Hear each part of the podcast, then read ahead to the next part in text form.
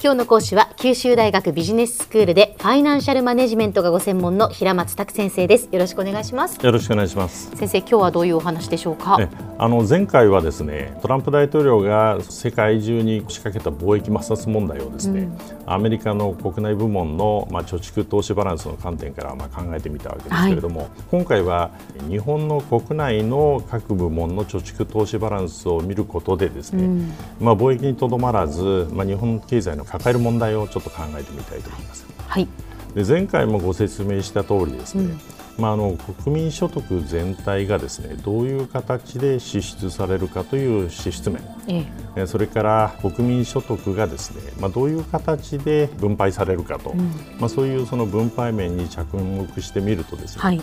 家計部門、民間非金融法人部門、まあ、企業部門ですね、ええ。えー一般政府部門の、まあ、3部門の収支尻の合計と経常収支の収支尻は、まあ、等しいと、いうあの関係が出てくるんですね。はいはい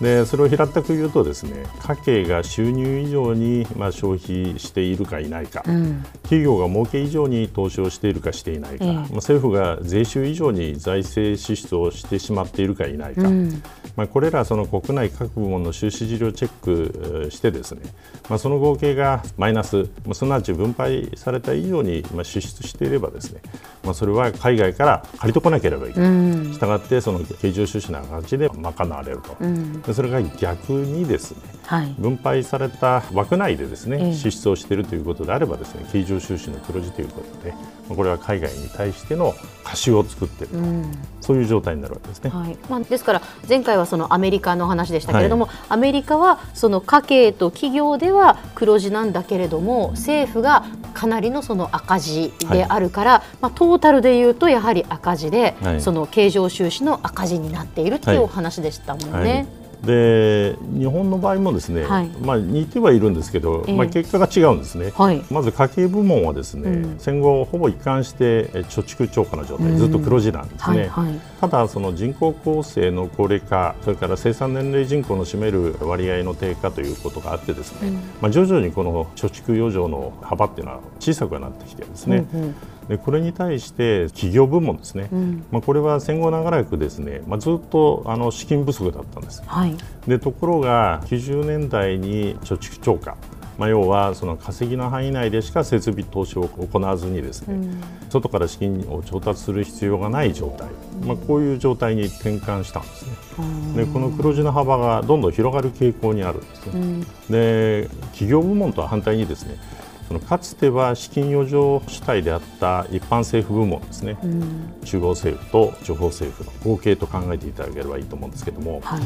まあ、これはあの70年代に資金不足に落ち込んでですね、バブル期に一時的に資金余剰を回復したんですけれども、まあ、結局ですねその後資金不足主体ということが定着してしまってるんですね。え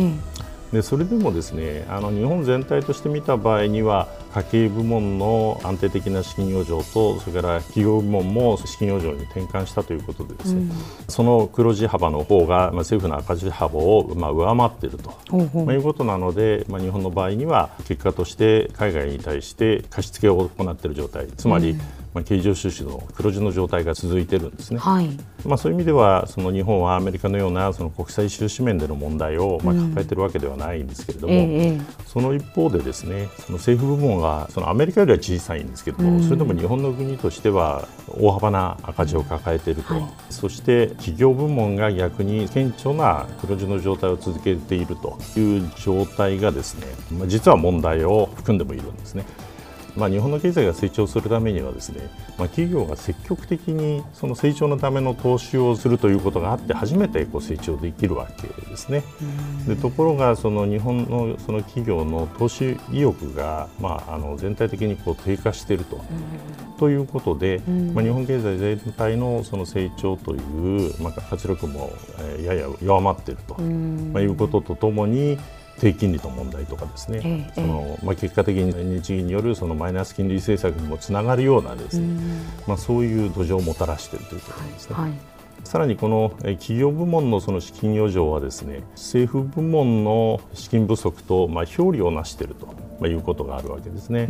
でつまり、まあ、企業が積極的な投資によってその成長を図ることで、まあ、利益が増加して、はい、でまた従業員に給料も多く払えるわけですね、でそうなると政府の税収が増えてくるわけですね。でそうすると家計の貯蓄も再び持ち直しを見せるかもしれないわけですね。ええ、そういう意味でもですね昨今の日本企業の成長のための投資をあんまり行わなくなっていると、まあ、いうのはあのやや問題として深刻な部分を持っているわけですね。ということはですね先生、はい、その企業はやはり、まあ、赤字を覚悟して、はい、その投資をまずするというところからやっぱりこう経済もちょっとずつこう回っていくようになるんでしょうか？まあそういうふうな面があのあると思いますね。すべてがこうつながっているので、えー、ただここで言ってる赤字というのはですね、えー、あのいわゆるその財務会計上の赤字とはまた別なんですね。はい、あくまでもそのお金の出入りの話なんですね。はい。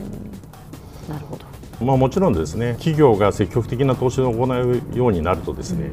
でその投資需要が海外からの輸入で賄われることにもなってですね、うん、その結果として日本の国内全体のまあ資金余剰も減少していくと経常黒字もまあ減っていってしまうと、うん、まあ、いうこともあるかもしれないんですけれども、経常収支が赤字に陥らない範囲であれば問題はないでしょうし、企業の成長のための投資がですねまあ、これが正しい目的、正しい方法で、えまあ、効率的な投資が行われればですね経常収支の黒字の縮小ということを心配する必要はないんではないかと思います。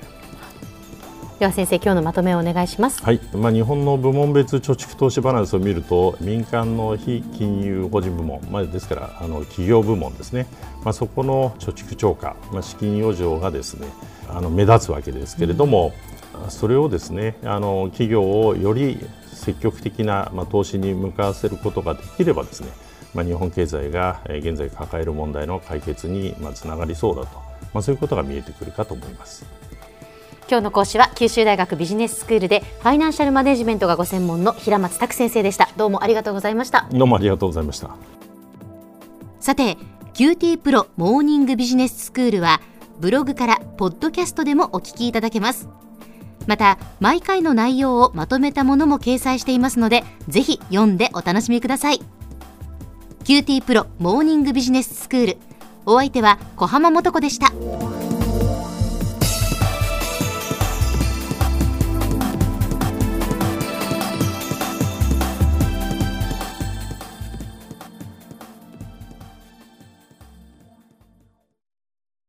QT プロは通信ネットワーク、セキュリティ、クラウドなど QT ネットがお届けする ICT サービスです。九州中に展開した光ファイバー網を基盤に一番身近なビジネスパートナーとして九州の企業自治体の皆様をサポートします。詳しくは QT プロで検索を。